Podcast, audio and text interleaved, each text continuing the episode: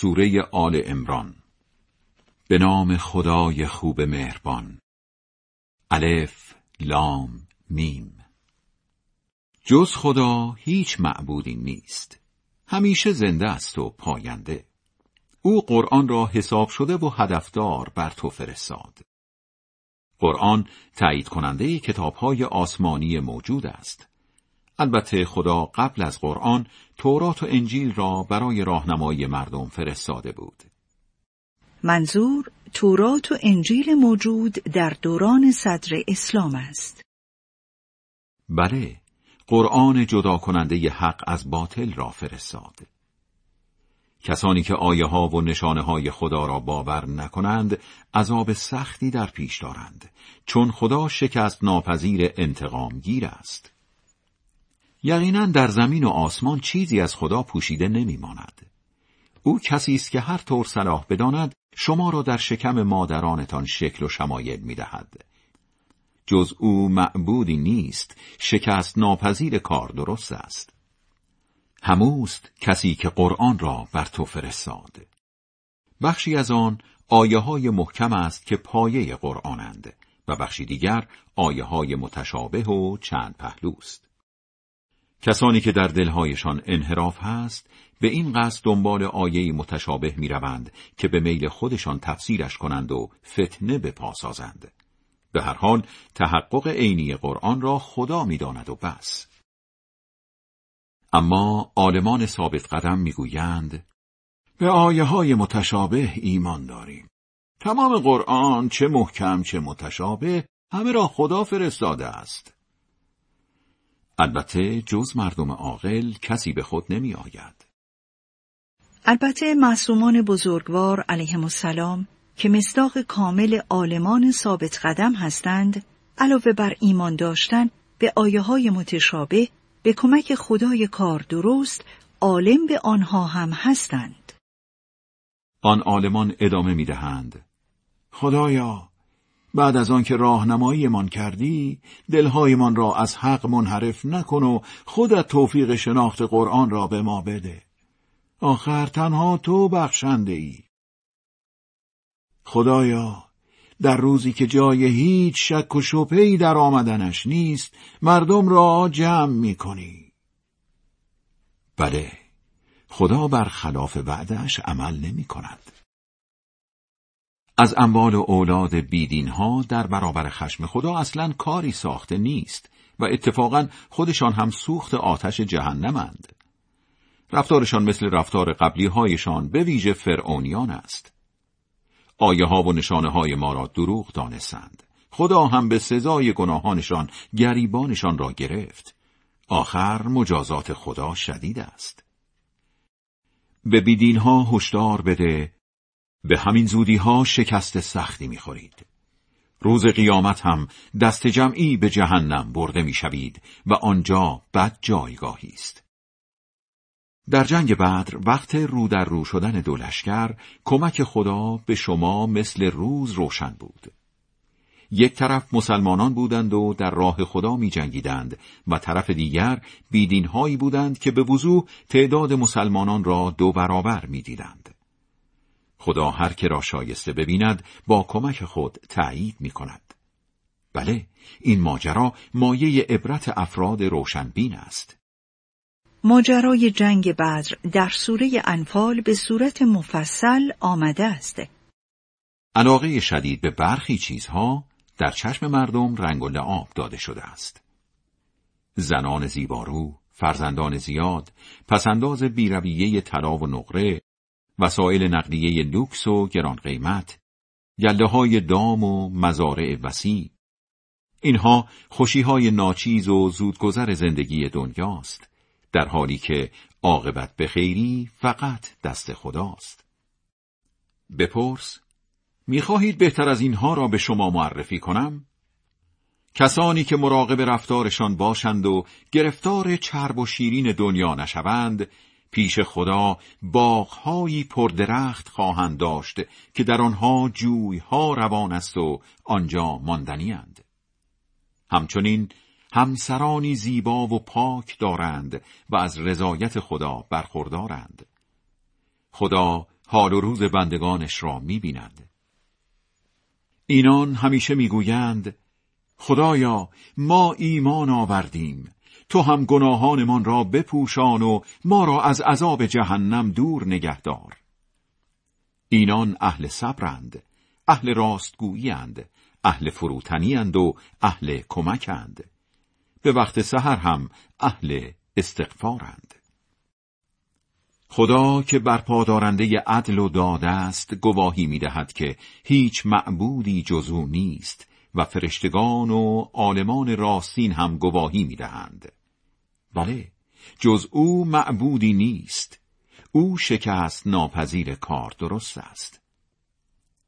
از نظر خدا دین صحیح یعنی تسلیم شدن در برابر او، ولی عالمان زیاده‌خواه اختلاف نظر در معارف دین را باب می‌کنند.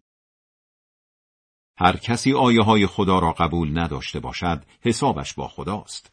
خدا هم به سرعت حسابرسی می‌کند. معصومان بزرگوار علیهم السلام به ما سفارش کردند که وقتی شبها می‌خواهیم بخوابیم این آیه‌ها را بخوانیم. 255 تا 257 بقره، 18 و 19 و نیز 26 و 27 آل عمران، 54 تا 56 اعراف، 109 و 110 کهف، 18 تا آخر حشر. پس اگر بزرگان مسیحیان نجران با تو درباره حقانیت دین اسلام چون و چرا کردند، جواب بده: من و پیروانم همه وجودمان را به خدا سپرده ایم. و کلاً به کسانی مانند یهودی ها و مسیحی ها که کتاب آسمانی دارند و نیز به بتپرست هایی که با کتاب آسمانی آشنا نیستند بگو: شما هم اسلام آورده اید؟ اگر که واقعاً اسلام آوردند، راه درست را در پیش گرفتند و اگر سرپیچی کردند نگرانشان نباش، چون که وظیفه تو فقط رساندن پیام الهی است و خدا حال و روز بندگانش را می‌بیند. به کسانی که آیه ها و نشانه های خدا را قبول ندارند و پیامبران الهی و توصیه کنندگان به عدالت را ناجوانمردانه به شهادت میرسانند، مژده عذابی زجرآور بده. از این قماش افراد اگر احیانا کارهای خوبی هم سر زده باشد، در دنیا و آخرت به هدر می رود و آنها دیگر هیچ یاوری نخواهند داشت. مگر ندیدی یهودی هایی که بهره کمی از تورات بردند برای حل اختلافاتشان به کتاب الهی دعوت می شوند تا میانشان داوری کند، ولی عده‌ای از آنها با بی‌اعتنایی از احکام صادر شده رو برمیگردانند. این روگردانی برای آن است که به خیال خودشان می گفتند پر آتش جهنم فقط چند روزی ما را می گیرد. از قضا همان دروغ‌هایی که سرهم می‌کردند آنها را در دینشان گول زد. ادعایشان این بود: به فرض هم که جهنمی باشیم، آتش حداکثر 7 یا 40 روز مختصر تماسی با بدن ما خواهد داشت و دیگر هیچ. در آن روزی که جمعشان می‌کنیم حالشان چطور خواهد بود؟ همان روزی که جای هیچ شک و شبهه‌ای در آمدنش نیست و در عدالت محض کارهای هر کس را کامل به او پس می‌دهند. بگو: خدایا، ای اختیاردار همه سلطه‌ها، مقام و موقعیت را به هر که صلاح بدانی می‌دهی و از هر که صلاح بدانی پس می‌گیری. هر که را لایق ببینی عزیز و گرامی می‌داری و هر که را نالایق ببینی خوار و زار می‌کنی. همه خوبی ها دست توست و تو از عهده هر کاری برمی‌آیی. خدا دهنده و گیرنده همه سلطه‌های دنیایی و آخرتی است. تمام اقتدارهای مادی و معنوی، تک تک قدرت‌های تکوینی و تشریعی، تمامی ولایت‌های نبوی و ولایی، یکی یک چیرگی‌های علمی و فنی و همه سمت‌ها و مقام‌های اعتباری و سازمانی. در طول سال مدتی شبها را بلند و روزها را کوتاه می‌کنی و مدتی روزها را بلند و شبها را کوتاه. همچنین موجود زنده را از ماده بیجان می‌سازی و ماده بیجان را از موجود زنده. به هر که هم مصلحت بدانی فراوان روزی می‌دهی. بلند و کوتاه شدن تدریجی شبها و روزهای سال در بیشتر مناطق کره زمین جز منطقه هایی که روی خط استوا قرار دارند فصلهای مختلف سال را پدید می آورد. این تغییر زمینه را آماده می کند برای تنوع آب و هوایی و رشد گیاهان و درختان و مواد خوراکی گوناگون برای ساکنان زمین. بنابراین مسلمانان نباید به جای دوستی با مسلمانان با بیدینها طرح دوستی بریزند. هر که چنین ارتباطی با آنها برقرار کند دیگر هیچ رابطه‌ای با خدا نخواهد داشت، مگر آنکه بخواهید از شرشان در امان بمانید. خدا درباره عذابش به شما هشدار می‌دهد و به او ختم می‌شود آخر عاقبت همه. نام این ارتباط مصلحتی تقیه است. در تقیه باطن انسان خوب است و ظاهرش نه، برعکس نفاق که در آن باطن انسان خراب است و ظاهرش پسندیده. بگو آنچه را در دل‌هایتان است، چه پیش خودتان نگهداری چه آشکارش کنید، خدا آن را می‌داند و در واقع آنچه را در آسمان‌ها و زمین است می‌داند. آخر خدا از عهده هر کاری برمی آید. به یاد روزی باش که هر کس تمام کارهای خوب و بدی را که کرده است جلوی چشمش می بیند و آرزو می کند که بین او و کارهای بدش فاصله‌ای دور و دراز باشد.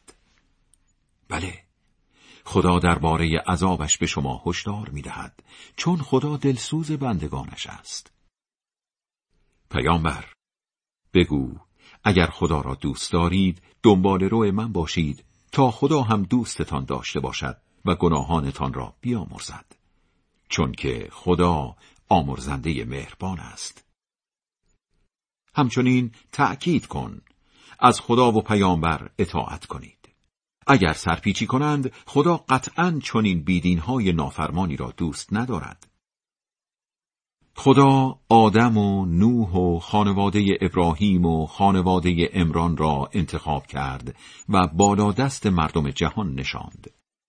در اینجا منظور از عمران پدر حضرت مریم سلام الله علیها است و آل عمران یعنی مریم سلام الله علیها و مادرش حنا و حضرت عیسی علیه السلام و سلسله بعد از آنان. نسلی که در پاکی و درستی همه از یک جنسند. خدا شنوای داناست. حنا همسر عمران نجوا کرد: خدایا بچه ای را که در شکم دارم وقف تو کردم تا فارغ از هر مشغله‌ای در خدمت دین تو باشد. از من بپذیر که تو فقط شنوای دانایی.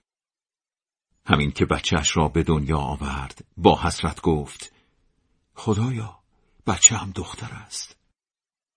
البته خدا بهتر می دانست که او چه بچه مهمی به دنیا آورده است.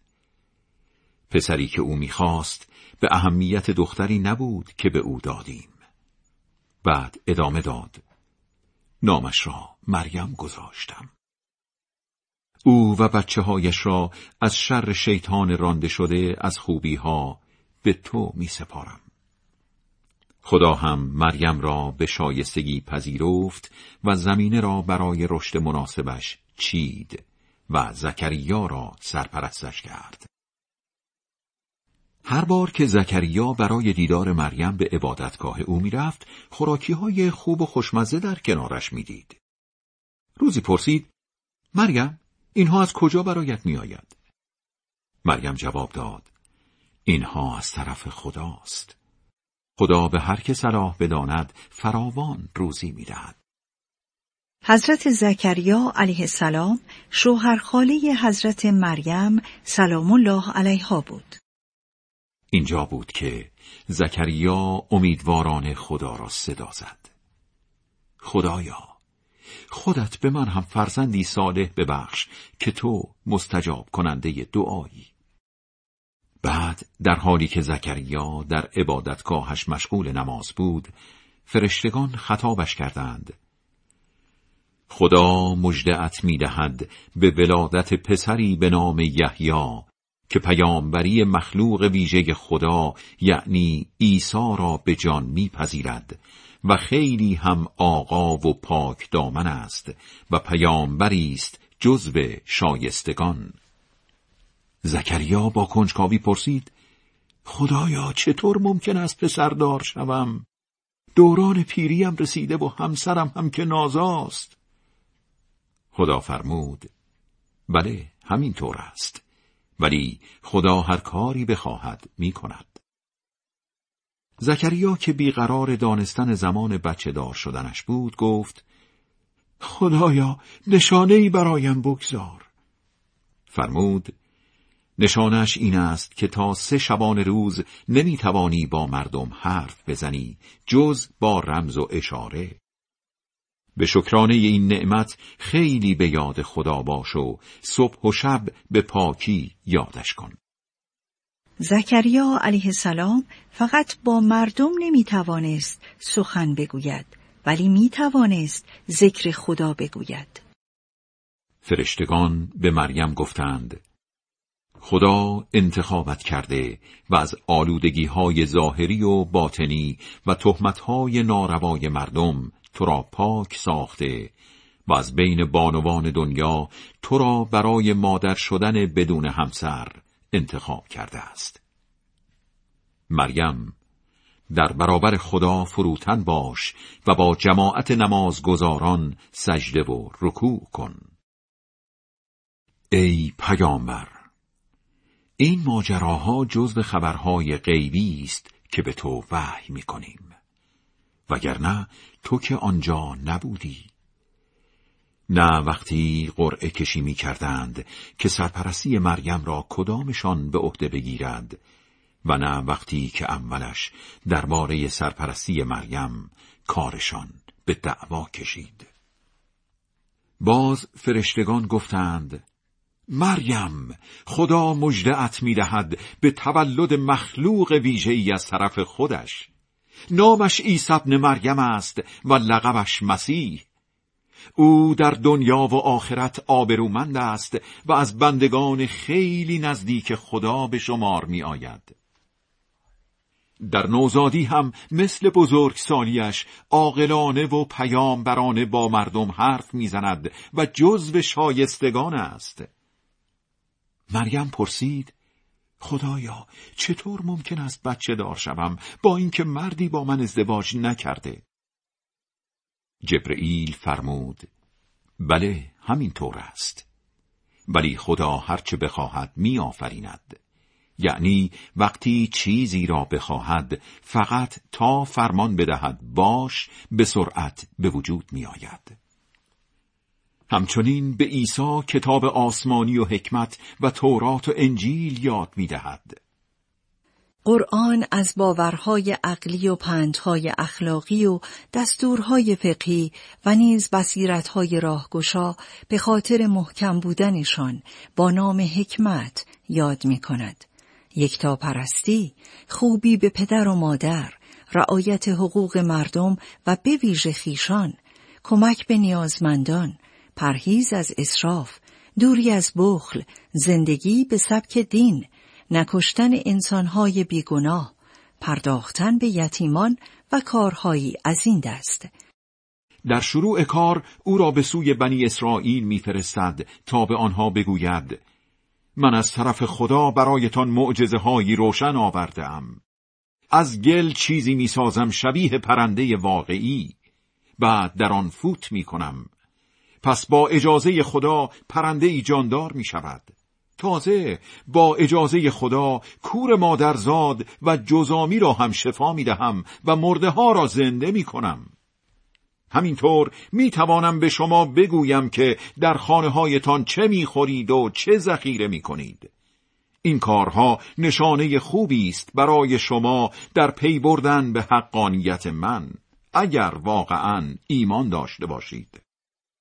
آمده ام تا کتاب آسمانی موجود یعنی تورات را تأیید کنم و در عین حال بعضی چیزهایی را که بر شما حرام شده بود برایتان حلال کنم. بله، با معجزه پیشتان آمدم، پس در حضور خدا مراقب رفتارتان باشید و از من اطاعت کنید. خدا صاحب اختیار من و شماست، او را بپرستید که راه درست زندگی همین است. ولی وقتی عیسی بیدینی مردم را به عیان دید، پرسید: چه کسی یاور من است در راه حفظ دین خدا؟ یاران مخصوصش جواب دادند: ما یاوران دین خداییم، چون خدا را باور داریم. تو هم شاهد باش که ما همه تسلیم فرمان اوییم.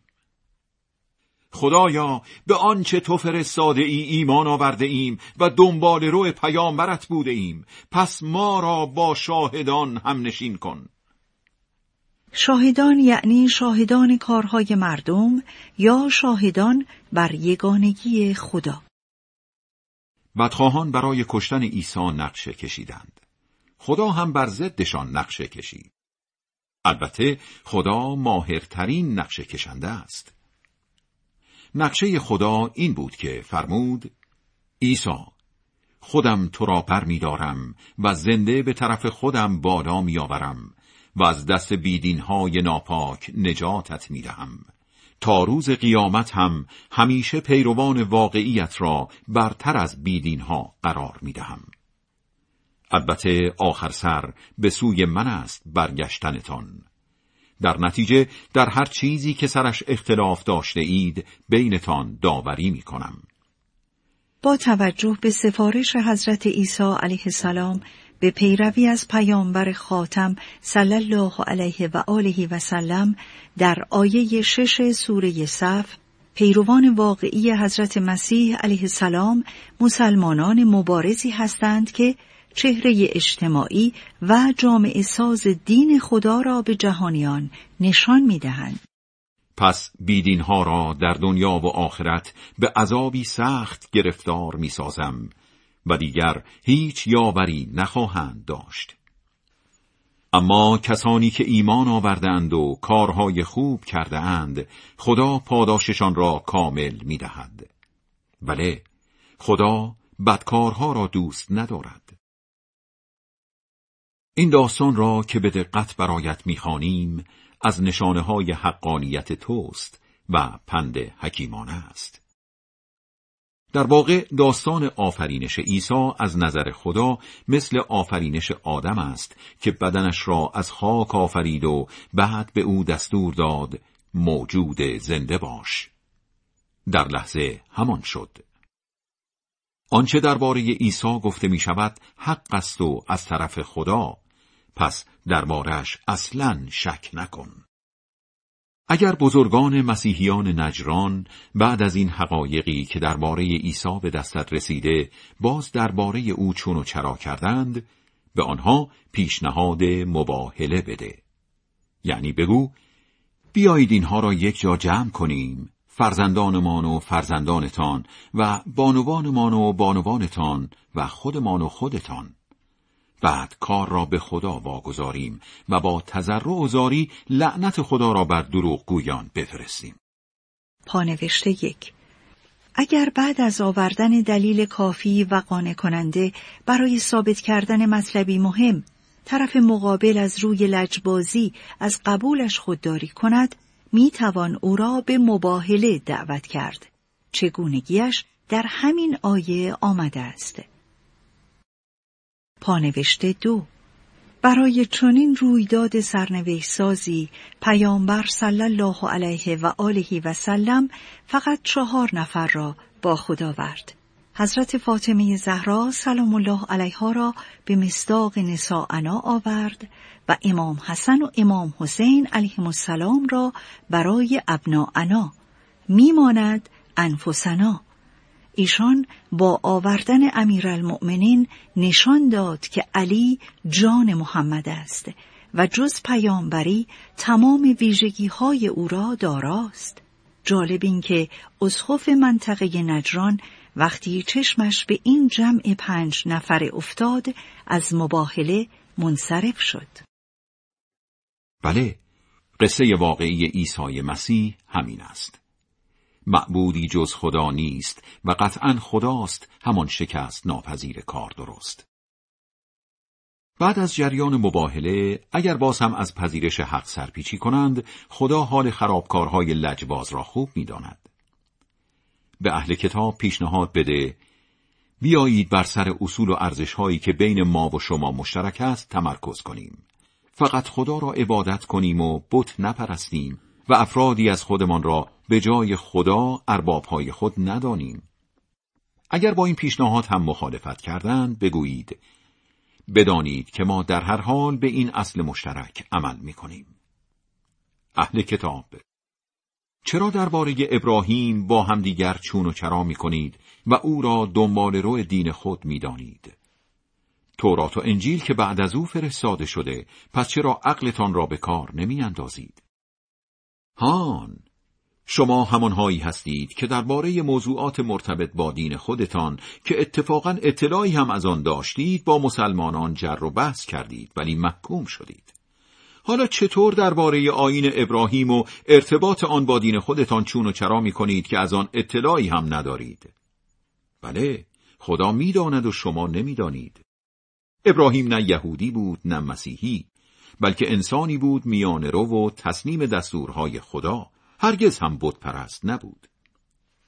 در حقیقت نزدیکترین مردم به ابراهیم همان پیروان او هستند و این پیامبر یعنی محمد و نیز مسلمانان. خدا هم کس و کار مؤمنان است. گروهی از اهل کتاب آرزو دارند که گمراهتان کنند، در حالی که دارند خودشان را گمراه می کنند ولی نمی فهمند. اهل کتاب، چرا نشانه‌های پیامبری محمد را قبول نمی کنید، با اینکه در تورات و انجیل هم آن نشانه‌ها را دیده اید؟ اهل کتاب، چرا حق را وارونه جلوه می دهید و حقیقت را آگاهانه کتمان می کنید؟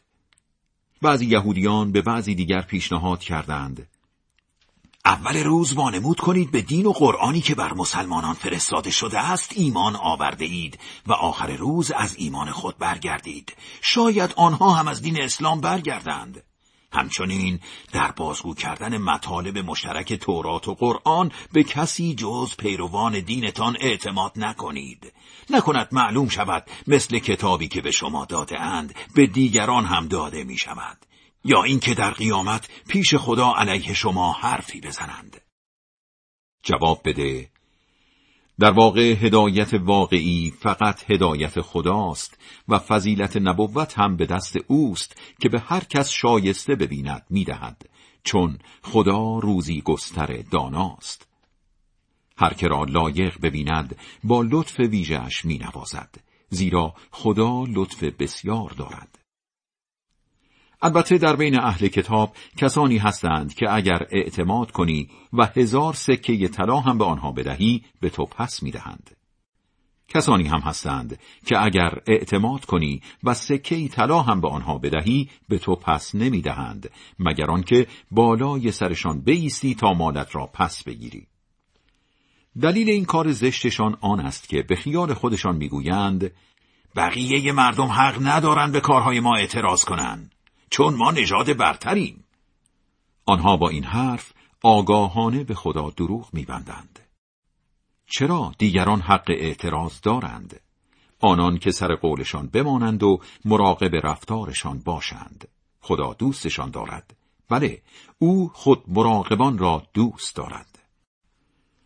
در مقابل کسانی که تعهد دینداری و قسمهای خود را به قیمت ناچیز مادی می فروشند، در آخرت بهره‌ای ندارند و خدا روز قیامت نه با آنها محبت آمیز حرف می زند و نه به آنها توجهی می کند. همچنین در این دنیا توفیق پاکسازی از گناهان به آنها نمی دهد و در آخرت دچار عذابی زجرآور می شوند. عده‌ای از عالمان یهودی وقت خواندن دست‌نوشته‌های خود لحنشان را جوری تغییر می‌دهند که خیال کنید آنها جزء کتاب خداست، در حالی که جزء کتاب خدا نیست. تازه ادعا می‌کنند آن دست‌نوشته‌ها را خدا فرستاده، در حالی که خدا نفرستاده است و آنها آگاهانه این دروغ‌ها را به خدا نسبت می‌دهند. محال است خدا به انسانی کتاب آسمانی و سمت رهبری و پیامبری بدهد، بعدش او به مردم و به ویژه به عالمان اینطور دستور دهد: به جای بندگی خدا بندگان من باشید. بلکه دستور می‌دهد: شما که کارتان یاد دادن کتاب آسمانی و خواندن آن است، پس بیایید عالمانی خداجو باشید. پانوشته 1: بنی اسرائیل دو نوع تهمت به حضرت عیسی علیه السلام می‌زدند: 1. فرزندی خدا. 2. دعوت مردم به پرستش خودش. آیه‌های قبل در جواب تهمت اول بود و از اینجا به بعد در جواب تهمت دوم است. آیه 79 پانوشته 2: خداجو و ربانی کسی است که با خدا ارتباط عمیق دارد و عالم خداجو و دانشمند ربانی کسی است که راه پیامبران را برود و با رفتار پسندیده و گفتار مفید خود به آگاه کردن مردم کمک کند. همینطور دستور نمی‌دهد فرشتگان و پیامبران را ارباب‌های خود بگیرید. یعنی بعد از آن که در برابر خدا تسلیم شدید، باز دستورتان می‌دهد به بیدینی؟ اینطور بود که خدا از پیامبران و پیروانشان قول گرفت: هر وقت کتاب آسمانی و حکمت به شما دادم و در آینده پیامبری آمد که کتاب آسمانیتان را تأیید کرد، باید به او ایمان بیاورید و یاریش کنید. بعد خدا از پیامبران پرسید: به این موضوع اقرار می کنید و دربارش از پیروانتان تعهد محکم می گیرید؟ جواب دادند: بله، اقرار می کنیم.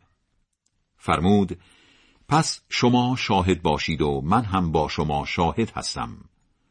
هر پیامبری مأموریت داشته است که اصل رسالت پیامبران قبلی و خطوط کلی اعتقادی، اخلاقی، فقهی و حقوقیشان را تأیید کند.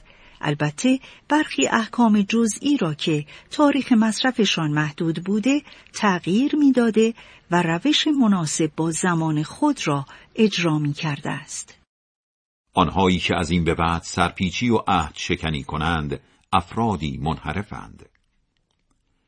با این همه دلیل‌های روشن، بیدین‌ها چطور دنبال چیزی جز دین خدا هستند؟ با آنکه تمام ساکنان آسمان‌ها و زمین، خواسته و ناخواسته، فقط در برابر او سر تسلیم فرود آوردند و دست آخر فقط به سوی او برشان می‌گردانند. پیامبر: بگو ایمان آورده ایم به خدا و به آنچه بر ما فرستاده شده و به آنچه بر ابراهیم و اسماعیل و اسحاق و یعقوب و پیامبران از نسل یعقوب فرستاده شده و به آنچه به موسی و عیسی و به همه پیامبران از طرف خدا داده شده است. در اصل نبوت بین هیچ کدامشان فرق نمی‌گذاریم و در برابر خدا کاملا تسلیمیم. اسباط یعنی نوه ها. به قبایل 12 گانه بنی اسرائیل اسباط می گفتند به دلیل نسبتی که با 12 فرزند یعقوب علیه السلام داشتند. از فرزندان او فقط یوسف علیه السلام پیغمبر شد و بعدها هم از نسل یعقوب علیه السلام عده‌ای به پیامبری انتخاب شدند. هر که دنبال دین دیگری به جز اسلام باشد، آن دین هرگز از او پذیرفته نمی شود و در آخرت هم سرمایه عمرش را باخته است. خدا دیگر چطور دست گروهی را بگیرد که بعد از اسلام آوردنشان بیدین شدند؟ با آنکه آنها قبول داشتند که پیامبر اسلام بر حق است و نشانه‌های روشنی هم دستشان رسیده بود. بله، خدا دست مردم بدکار را نمی گیرد. جزایشان این است: لعنت خدا و همه فرشتگان و مردم بر آنها. همیشه از رحمت خدا دورند. نه از عذابشان کم می شود و نه مهلت فرار به آنها داده می شود، مگر کسانی که بعد از آن همه رفتار زشت توبه کنند و خرابکاری ها و خطاهای گذشته را جبران سازند، چون خدا آمرزنده مهربان است. البته کسانی که بعد از اسلامشان بیدین شوند و با کارهای زشت بیدینیشان را بیشتر کنند و بعد از روی ناچاری در لحظه جان کندن توبه کنند، توبه آنها هرگز قبول نخواهد شد و آنها همان گمراهان واقعی اند. البته اینجور افراد اگر در لحظه های پایانی عمر و قبل از احتضار، یعنی قبل از دیدن فرشته مرگ یا بعضی نشانه های زندگی برزخ، از کارهای زشت گذشته خودشان واقعا پشیمان باشند و توبه کنند، انشاءالله خدای مهربان توبهشان را قبول خواهد کرد. کسانی که بیدین شوند و در حال بیدینی از دنیا بروند، اگر برای رهایی خودشان از عذاب تمام زمین را هم از طلا پر کنند و بدهند، از هیچ کدامشان قبول نخواهد شد. بله، عذابی زجرآور نصیبشان می شود و هیچ یاوری نخواهند داشت. فقط وقتی به مقام خوبان می رسید که از چیزهای دوست داشتنیتان در راه خدا هزینه کنید. هر چیزی هم در راه خدا هزینه کنید، خدا آن را می داند. ابرار از بر، یعنی خشکی و صحرا می آید.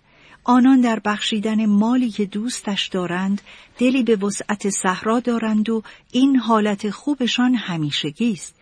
همینطور دل و جانشان در پذیرش معارف الهی بسیار کوشاست و اعضا و جوارحشان در کار خیر. قبل از آمدن تورات همه خوراکی ها برای یهودی ها حلال بود، مگر آنچه یعقوب بر خودش ممنوع کرده بود. بگو اگر راست میگویید که بعضی خوراکی ها از اول حرام بوده است، تورات را بیاورید و از رویش بخوانید تا حرفتان را ثابت کنید. حضرت یعقوب علیه السلام بعضی خوردنی ها مثل گوشت شتر و شیرش را مصرف نمی کرد. شاید چون برای سلامتیش ضرر داشت یا برای ساده زیستی یا دلایل دیگر. پانوشته 2. بعضی خوراکی ها به علت کارهای ناشایست بنی اسرائیل بر آنان حرام شده بود.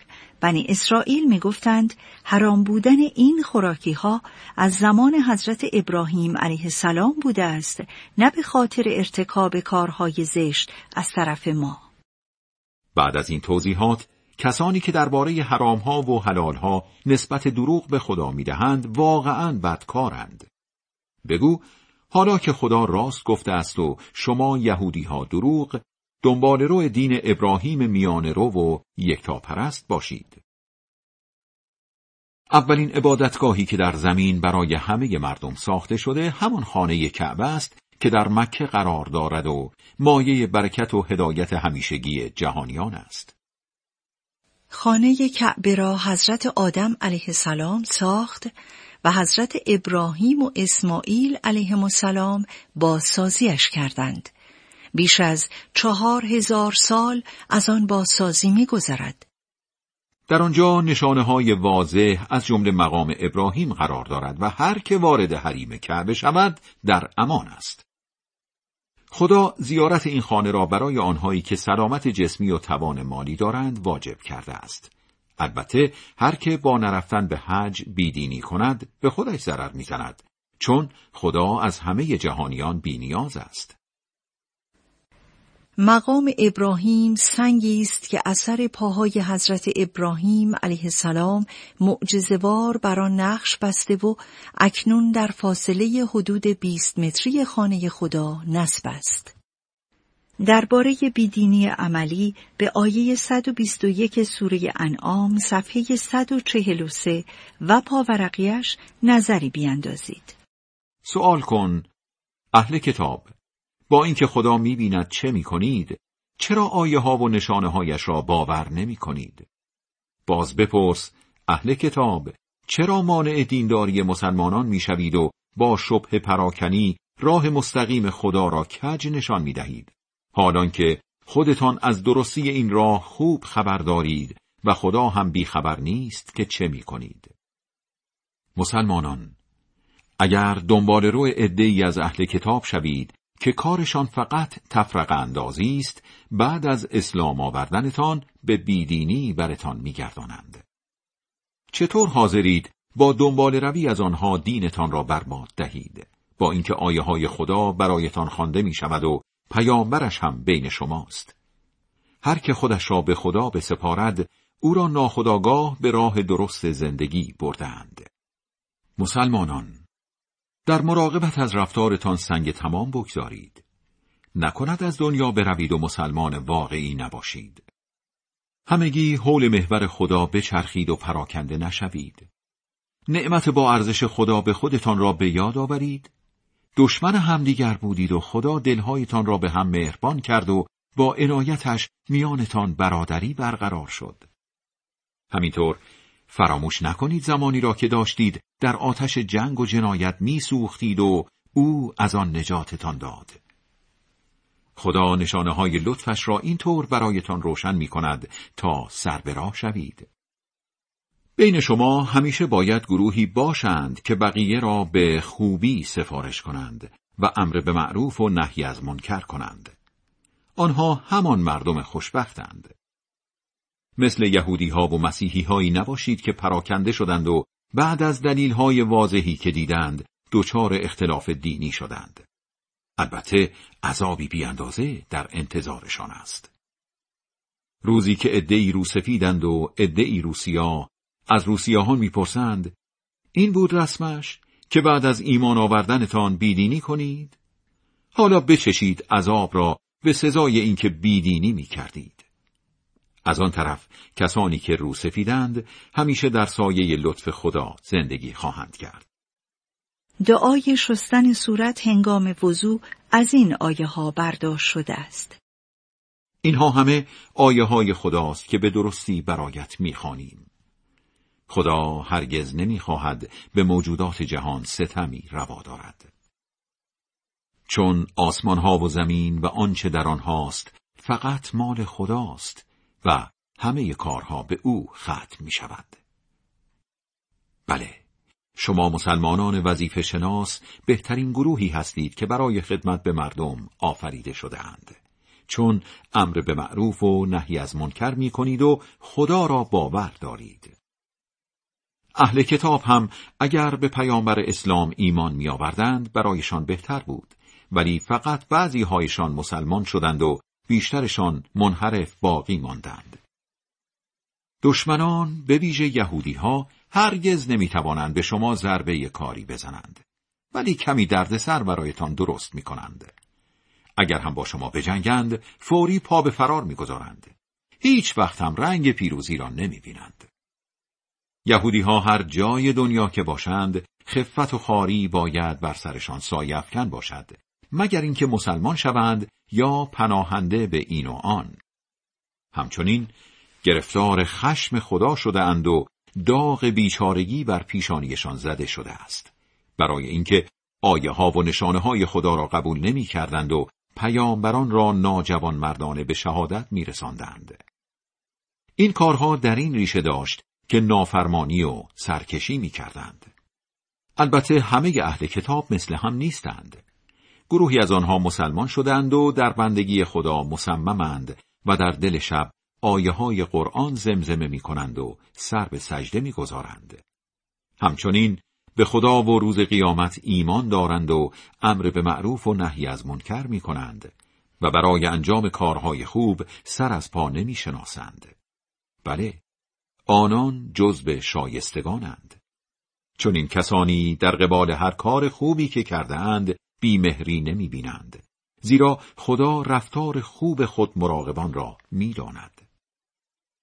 گروهی هم که مسلمان نشده اند، از اموال و اولادشان در برابر خشم خدا اصلاً کاری ساخته نیست. این جماعت جهنمی اند و آنجا ماندنی. داستان اموال و امکاناتی که برای اهداف مادی و دنیایی خودشان هزینه می کنند، مثل باد سخت و سوزانی است که به زراعت جماعتی که به خودشان بد کرده اند بوزد و یک سره نیست و نابودش کند. بله، خدا که به آنها بد نکرده است، بلکه خودشان به خودشان بد می کنند. منظور اهدافی از این قبیل است: راحت طلبی بیشتر یا جلوگیری از پیشرفت دین یا کسب خوشنامی و شهرت. مسلمانان، سفره دلتان را پیش هر کس و ناکسی باز نکنید، چون که آنها از رساندن هیچ زیانی به شما کوتاهی نمی کنند و آرزو دارند همیشه در سختی باشید. از لابلای حرفهایشان کینه توزی پیداست. تازه کینه‌ای که در دل دارند عمیق‌تر است. بله، اگر عقلتان را به کار بیاندازید، نشانه‌های دشمن را مثل روز برایتان روشن کرده ایم. آن شمایید که با آنها دوستی می‌کنید، ولی آنها دوستتان ندارند، با آنکه تمام کتاب‌های آسمانی را قبول دارید. وقتی با شما روبرو می‌شوند، به دروغ می‌گویند خدا و آیه‌هایش را قبول داریم. اما وقتی با خودشان تنها می‌شوند، از شدت عصبانیت از دست شما انگشتانشان را می‌گزند. بگو از این عصبانیت بمیرید. خدا خوب می‌داند هر آنچه را در دلها می‌گذرد. کلام به یاد ماندنی شهید مظلوم آیت الله بهشتی رحمت الله علیه برگرفته از همین آیه است. به آمریکا بگویید از دست ما عصبانی باش و از این عصبانیت بمیر. اگر کمترین خیری به شما برسد ناراحت می‌شوند. به عکس، اگر حادثه تلخی برایتان اتفاق بیفتد کیف می‌کنند. اگر در برابر سختی‌ها صبر کنید و مراقب اوضاع باشید، توطئه‌هایشان آسیبی به شما نمی‌رساند، چون خدا به رفتارشان احاطه دارد. در جنگ احد دم صبح از خانواده‌ات خداحافظی کردی تا رزمندگان اسلام را برای مبارزه در سنگرهایشان مستقر کنی. خدا شنوای داناست. از اینجا، یعنی آیه 121 تا آیه 179، بخشی از ماجراهای تلخ و شیرین جنگ احد می‌آید. آن وقت دو گروه از شما تصمیم گرفتند از وسط راه برگردند و سستی کنند، ولی چون خدا یارشان بود ماندند. مؤمنان باید فقط به خدا توکل کنند. خدا در جنگ بدر هم با آنکه از نظر نظامی ضعیف بودید کمکتان کرد. پس الان هم آمادگی نظامی و روحیه خود را حفظ کنید تا شکر نعمتش را به جا آورده باشید.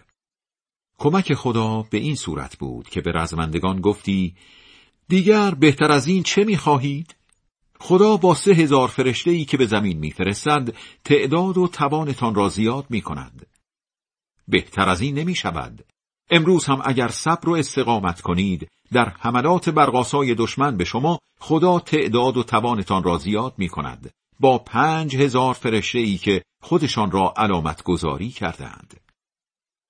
البته خدا کمک فرشتگان را فقط برای این به شما وعده داد که روحیه بگیرید و دلهایتان با آن آرام شود، وگرنه پیروزی تنها دست خدای شکست ناپذیر کار درست است.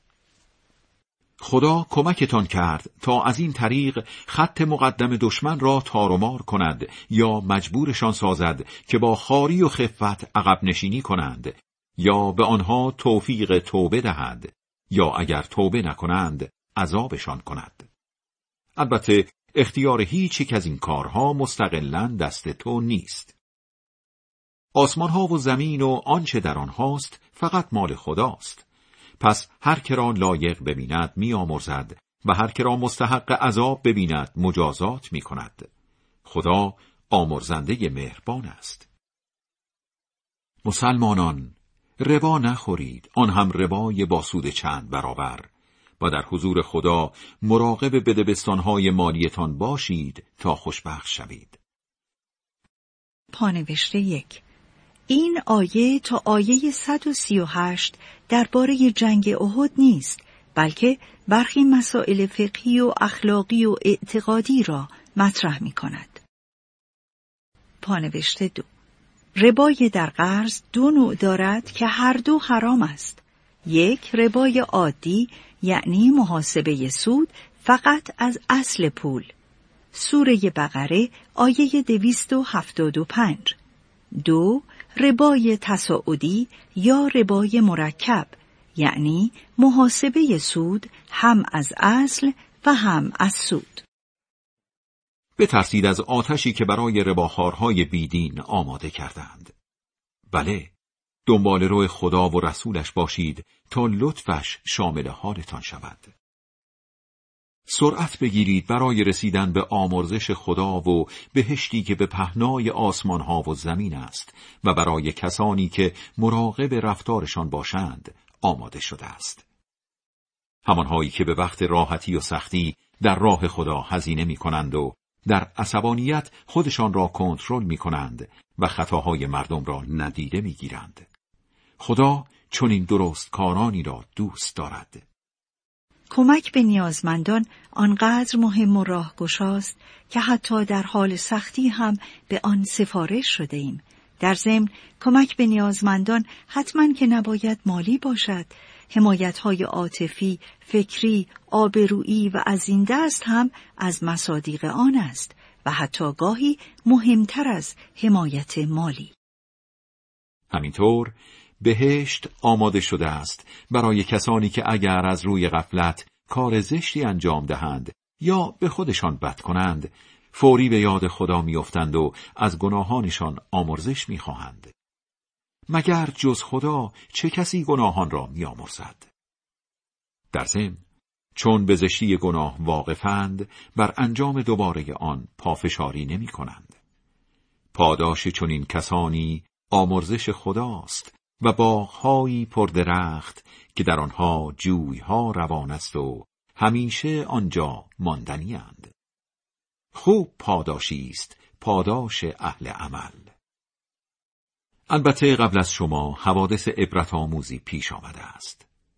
به گوشه و کنار دنیا سفر کنید و ببینید آخر عاقبت کسانی که آیه‌های خدا را دروغ دانستند چه شد. این قرآن برای عموم مردم آن حوادث را توضیح می‌دهد. همچنین دست کسانی را می‌گیرد که مراقب رفتارشانند و نیز مایه عبرتشان است. از شکست خوردن در احد ضعف به خودتان راه ندهید و روحیه‌تان را نبازید، چون شما واقعاً برترید، به شرطی که واقعاً ایمان داشته باشید. از اینجا یعنی آیه 139 ماجرای جنگ احد ادامه می‌یابد. اگر در جنگ احد شما ضربه‌ای خوردید، در جنگ بدر هم دشمن ضربه‌ای مشابه می‌خورد. طبق مصلحت روزهای پیروزی و شکست را بین مردم دست به دست می کنیم تا خدا کسانی را که واقعاً ایمان آورده اند معلوم کند و از بینتان گواهانی بر کارهایتان بگیرد. خدا بدکارها را دوست ندارد و تا مؤمنان را خالص کند و بیدینها را کم کم معدوم سازد و نکند خیال کرده اید همینطور آزمایش نشده داخل بهشت میشوید و خدا از بینتان کسانی را که در عرصه جهاد و مقاومت فعال هستند شناسایی نخواهد کرد. قبل از آن که با شهادت روبرو شوید مشتاقانه آرزویش میکردید. پس چطور شد به محض آن که در جنگ احد فرصت شهادت پیش آمد فقط تماشاچی شدید؟ محمد پیامبری بیش نیست که قبل از او هم پیامبرانی آمدند و رفتند. اگر او بمیرد یا شهید شود، آیا عقبگرد می کنید و از اسلام دست می کشید؟ هر که به عقب برگردد، هیچ ضرری به خدا نمی رساند. در ضمن، خدا به شکرگزاران ثابت قدم پاداش خواهد داد. تا خدا نخواهد، هیچ کس نمی میرد. این سرنوشتی معین است. هر که خواهان بهره‌های دنیا باشد از آن به او می‌دهیم، هر که هم خواهان پاداش آخرت باشد از آن به او می‌دهیم. بله، به شکرگزاران ثابت قدم پاداش خواهیم داد. مدت معینی که هر شخص از حق زندگی در این دنیا نصیبش می‌شود کتاب معجل نام دارد. چه پیامبران زیادی که مردان خداجوی فراوانی در کنارشان جنگیدند. پس در مقابل سختی‌هایی که در راه خدا کشیدند، خم به ابرو نیاوردند و ضعفی از خود نشان ندادند و سر تسلیم در برابر دشمن فرود نیاوردند. خدا چنین رزمندگان مقاومی را دوست دارد. تنها حرفشان این بود: خدایا، گناهان ما و زیاده روی ما در کارهایمان را ببخش. قدمهای ما را محکم کن و بر جماعت بیدین پیروزمان فرما. خدا هم پیروزی و پایداری در این دنیا و پاداش پسندیده آخرت را به آنان داد. آخر خدا درستکاران را دوست دارد. مسلمانان، اگر از بیدینها فرمان ببرید، شما را به دوران غمبار گذشته میبرند و از دین اسلام برمیگردانند. در نتیجه سرمایه عمرتان را میبازید. به آنها تکیه نکنید، بلکه خدا همه کاره شماست و او بهترین یاری دهنده است. به همین زودیها دلهره عجیبی در دل بیدینها میاندازیم، چون آنها چیزهایی را شریک خدا در کاروبار عالم کردند که خدا دلیلی بر درستی این باور نفرستاده است. جایگاه بیدینها آتش است و بد جایی است جایگاه بدکارها. در جنگ احد خدا وعده خودش به شما را عملی کرد وقتی به فرمانش کار دشمنان را می ساختید. در شروع جنگ خدا پیروزی را در یک قدمیتان گذاشته بود، ولی وقتی آن را از شما دریغ کرد که سهلنگاری کردید و در حفظ سنگرها دو دسته شدید و از دستور فرماندهی تفره رفتید. بعضی هایتان به طمع دنیا سنگرها را ترک کردید و دنبال غنایم رفتید و بعضی هایتان هم به شوق آخرت تا پای جان ایستادید. به هر حال خدا از پیروز کردنتان بر دشمن صرف نظر کرد تا امتحانتان کند. البته دست آخر از اشتباهتان درگذشت. آخر خدا به مؤمنان لطف دارد.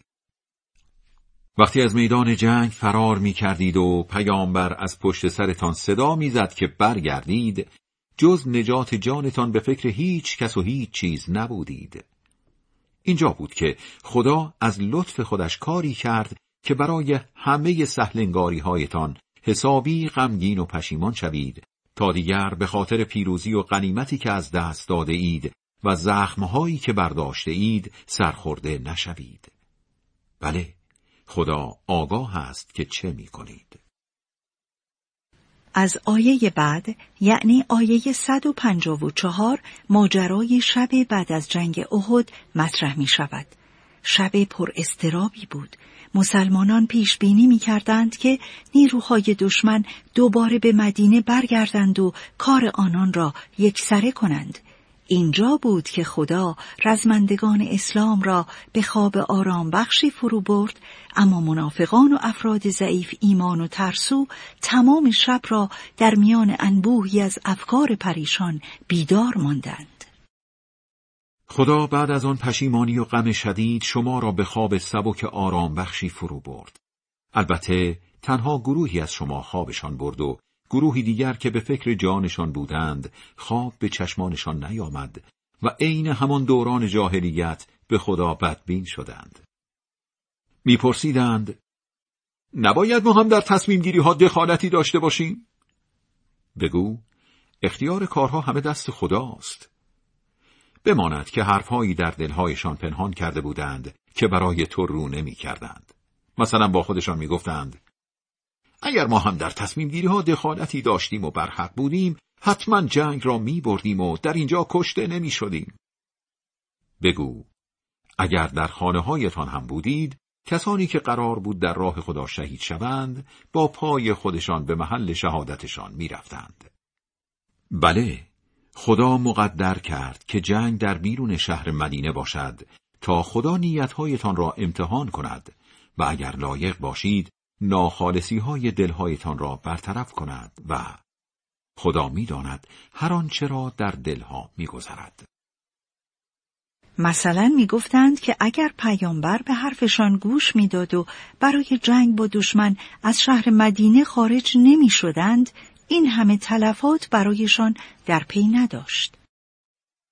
البته عده‌ای که به وقت درگیری دو طرف در جنگ احد پا به فرار گذاشتند، شیطان بود که پایشان را لغزاند، در نتیجه بعضی گناهانی که مرتکب شده بودند. باز دست آخر خدا از اشتباهاتشان درگذشت، چون خدا آمرزنده بردبار است.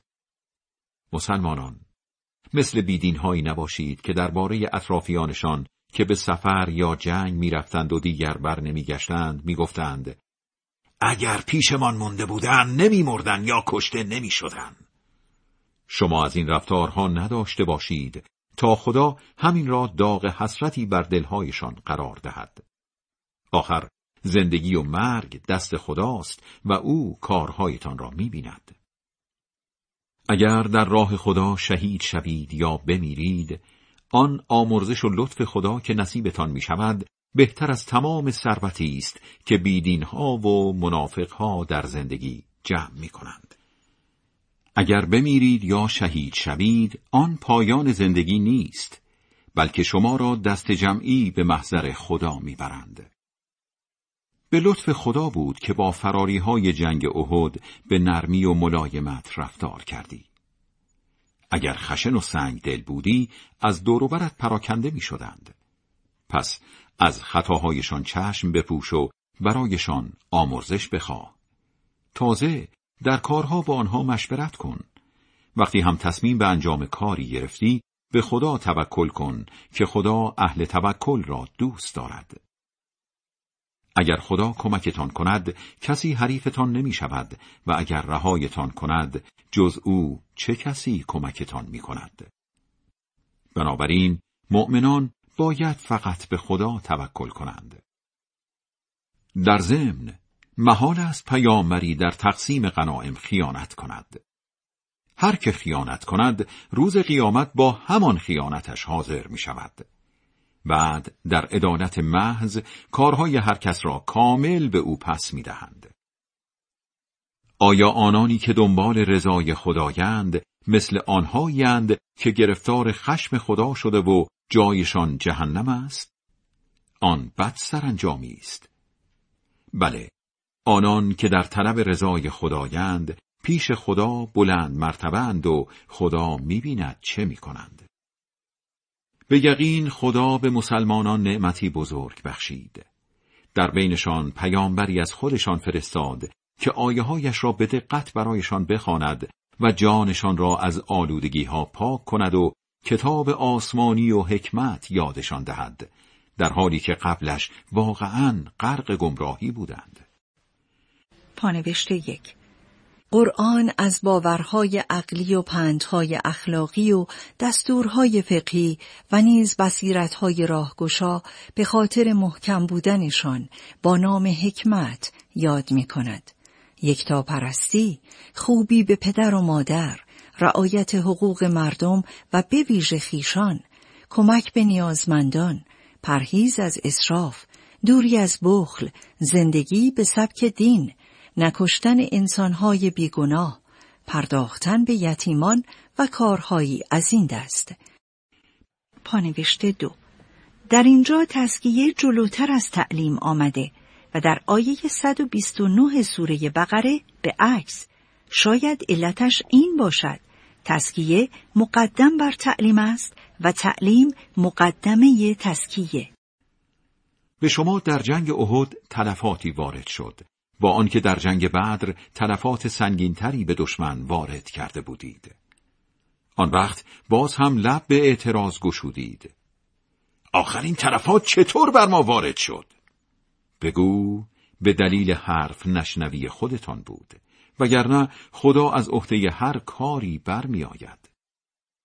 صدماتی که به وقت درگیری دو طرف در جنگ احد به شما وارد شد، به خواست خدا بود تا مؤمنان واقعی را معلوم کند و کسانی را هم که دورویی می کنند معلوم کند. همانهایی که وقتی شنیدند بیایید در راه خدا بجنگید یا دست کم از خودتان دفاع کنید، گفتند اگر می دونستیم جنگی در کاره همراهیتون می کردیم. آنها در آن روز به بیدینی نزدیکتر بودند تا به ایمان، برای اینکه دل و زبانشان یکی نبود. خدا بهتر می‌داند چه چیزهایی کتمان می‌کنند. همانهایی که در خانه نشستند و به جبهه نیامدند و درباره اطرافیانشان گفتند اگر به حرف ما گوش کرده بودند و به جبهه نمی‌رفتند کشته نمی‌شدند. بگو اگر واقعا راست میگویید مرگ را از خودتان دور کنید. هرگز خیال نکن کسانی که در راه خدا شهید شده اند مردند، بلکه به طور ویژه زنده اند و در حضور خدا به آنان روزی مخصوص میدهند. از پاداشی که خدا از سر بزرگواری به آنان داده است خوشحالند و درباره همرزمانشان که هنوز به آنان نپیوسته‌اند این طور مژده میگیرند: نه ترسی بر آنان غلبه میکند و نه قصه میخورند. همینطور نعمتی فراوان و لطفی سرشار از خدا مژده میگیرند و اینکه میفهمند خدا پاداش مؤمنان را از بین نمیبرد. آیه بعد یعنی 172 تا پایان آیه 175 ماجرای حمراء الاسد را توضیح می‌دهد. جنگ احد که تمام شد، سپاه دشمن در راه بازگشت به مکه به فکر حمله مجدد و ریشه‌کنی اسلام افتاد. پیامبر صلی الله علیه و آله و سلم همه رزمندگان و حتی مجروحان را برای مقابله دوباره با دشمن فراخواند و در منطقه خارج از مدینه به نام حمراء الاسد خیمه زد. سپاه دشمن بعد از فهمیدن موضوع و مشاهده آمادگی رزمندگان اسلام فرار را برقرار ترجیح داد. این رزمندگان بعد از برگشتن از جنگ با وجود مجروحیت حرف خدا و رسولش را برای تعقیب دشمن گوش کردند. از بینشان کسانی که مأموریتشان را به بهترین وجه انجام دادند و از دستورهای نظامی سرپیچی نکردند پاداشی بزرگ می‌گیرند. همانان که وقتی یکی از نفوذی‌های دشمن گفت دشمن نیروهاش رو برای حمله به شما بسیج کرده، از اونا بترسید، اتفاقاً این خبر روحیه‌شان را تقویت کرد و گفتند همین که خدا هست برایمان بس است و او خوب تکیه‌گاهی است. دست آخر پیروزمندانه و سربلند و بی هیچ تلفاتی از جبهه برگشتند. در واقع آنان دنبال رضای خدا بودند، چرا که خدا لطف بسیار دارد.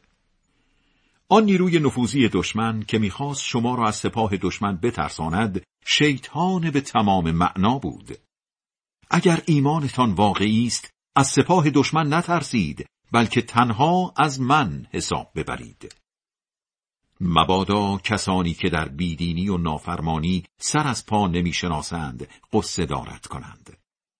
آنها هیچ ضرری به خدا نخواهند رساند. به عکس، خدا می‌خواهد بهره‌ای در آخرت نداشته باشند و عذابی بی اندازه در انتظارشان است. این آیه یعنی 176 تا آیه 180 گویا نتیجه گیری از آیه های 70 گانه گذشته است که درباره جنگ احد نازل شد و آن این که خدا حتما همه مردم روی زمین را در زندگی آزمایش خواهد کرد تا هم مؤمن از کافر شناخته شود و هم مؤمنان رتبه بندی شوند.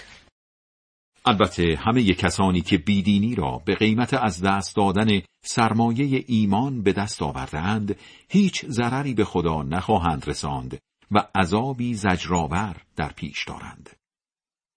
کسانی که بیدینی می کنند، خیال نکنند مهلتی که به آنها می دهیم به سودشان تمام می شود.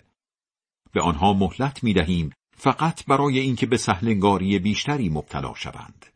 بله، عذابی خفتبار نصیبشان می شود. در جامعه شما، مؤمن و منافق مخلوطند و خدا بنا ندارد مؤمنان را در این وضع رها کند. پس آزمایشتان می کند تا افراد ناپاک را از پاک جدا سازد. همینطور خدا بنا ندارد از اسرار غیبی آگاهتان کند، ولی به پیامبران برگزیده خودش اسرار غیبی را می گوید. بنابراین خدا و پیامبرانش را باور کنید. اگر ایمان واقعی داشته باشید و مراقب رفتارتان باشید، پاداشتان بزرگ خواهد بود. کسانی که بخل می‌ورزند و از نعمت‌هایی که خدا از سر لطفش به آنها داده است به نیازمندان نمی‌دهند، خیال نکنند که این کار به سودشان است. اتفاقاً به ضررشان تمام می‌شود. چون روز قیامت چیزهایی که درباره‌اش بخیل بودند طوق لعنتی می شود برگردنشان. آخر سر هم فقط خدا وارث آسمان ها و زمین است. خدا از کارهایتان آگاه است. البته خدا طعنه یهودی هایی را که می گفتند خدا فقیر است و ما ثروتمندیم شنید. این حرفشان را و به شهادت رساندن ناجوانمردانه پیامبران را حتما ثبت می کنیم و به آنها در قیامت خواهیم گفت بچشید عذاب سوزان جهنم را. نسبت دادن پیامبرکشی به یهودیان زمان پیامبر اسلام صلی الله علیه و آله و سلم با آنکه آنها هیچ پیامبری را نکشته بودند برای این بود که متاسفانه آنها هم عین گذشتگانشان فکر می‌کردند و به این کار زشت اجدادشان راضی بودند. اگر هم فرصتش پیش می‌آمد به چنین گناه بزرگی دست می‌زدند.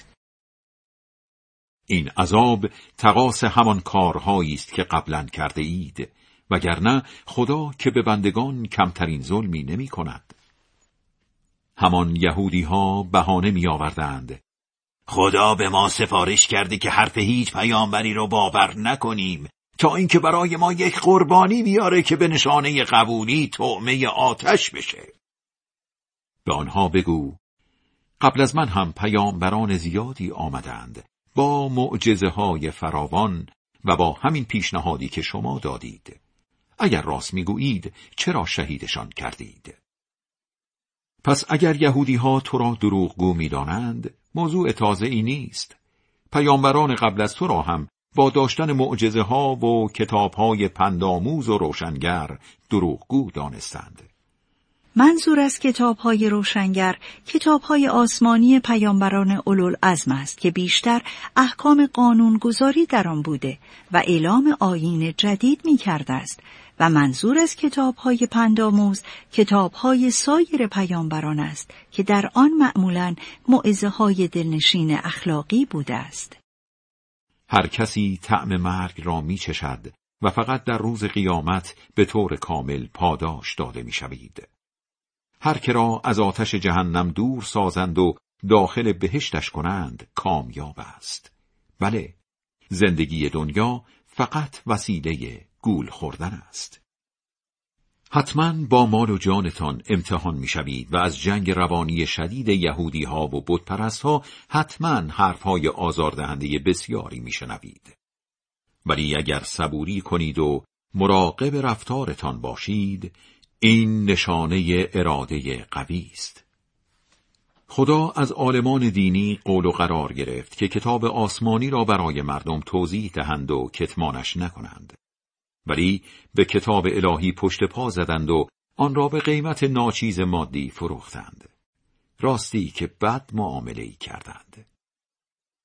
اینها و به ویژه عالمان یهودی که برای کارهای زشتشان سرخوشند و دوست دارند برای کارهای خوبی که نکرده اند تعریف و تمجید بشنوند، خیال نکن، بله اصلا خیال نکن که راه فراری از عذاب دارند، بلکه به عکس عذابی زجرآور در انتظارشان است. فرمانروایی آسمانها و زمین فقط در اختیار خداست و خدا هر کاری میتواند بکند. به راستی در آفرینش آسمانها و زمین و در رفت و آمد شب و روز نشانه‌هایی از یکتایی خدا برای مردم عاقل هست. معصومان بزرگوار علیهم السلام به ما سفارش کردند که از نیمه شبها به بعد وقتی از خواب بیدار می‌شویم نگاهی به آسمان بیاندازیم و این آیه یعنی آیه 190 سوره آل عمران و 4 آیه بعدش را بخوانیم.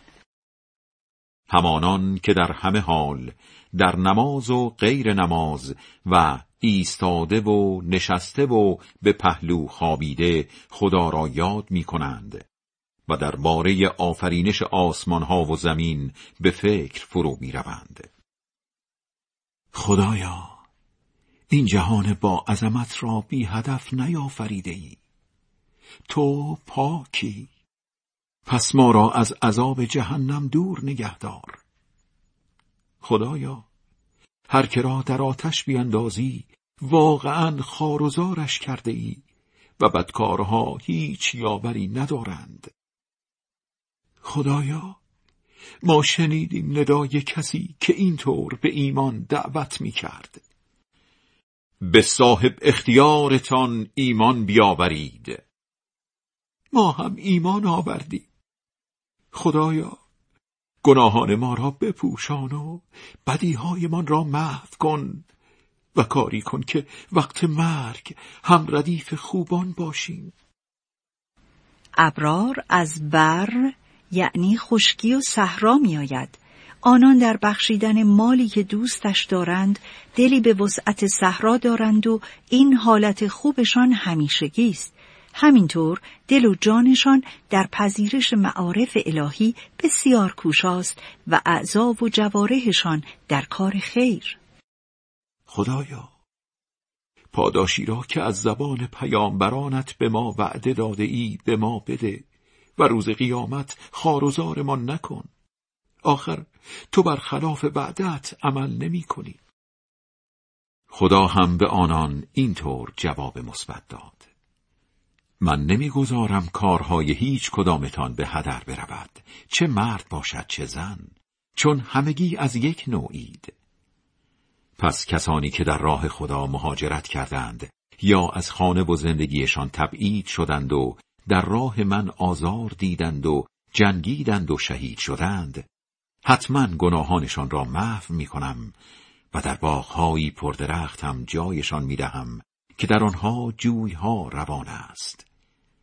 این پاداشی از طرف خداست و خداست که بهترین پاداشها در اختیار اوست.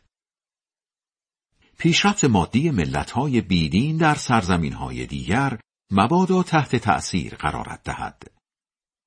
اینها خوشی‌های زودگذر و ناچیز دنیاست. آخرش جایگاهشان جهنم است و آن بد جایگاهی است. ولی کسانی که در حضور خدا مراقب رفتارشان باشند، باغ‌های پردرختی نصیبشان می‌شود که در آنها جوی‌ها روان است و آنجا ماندنی‌اند. این پذیرایی از طرف خداست. البته نعمت‌های دیگری هم پیش خدا هست که برای خوبان بهتر است. بین اهل کتاب هم هستند کسانی که به خدا و قرآنی که به شما داده شده و به کتاب‌های آسمانی دیگری که به خودشان داده شده است ایمان دارند و در برابر خدا متواضع‌اند و آیه‌های خدا را به قیمت ناچیز مادی نمی‌فروشند. پاداششان پیش خدا محفوظ است، چون خدا به سرعت حسابرسی می‌کند. مسلمانان، در زندگی شخصی صبور باشید و در زندگی اجتماعی صبرهایتان را یک کاسه کنید.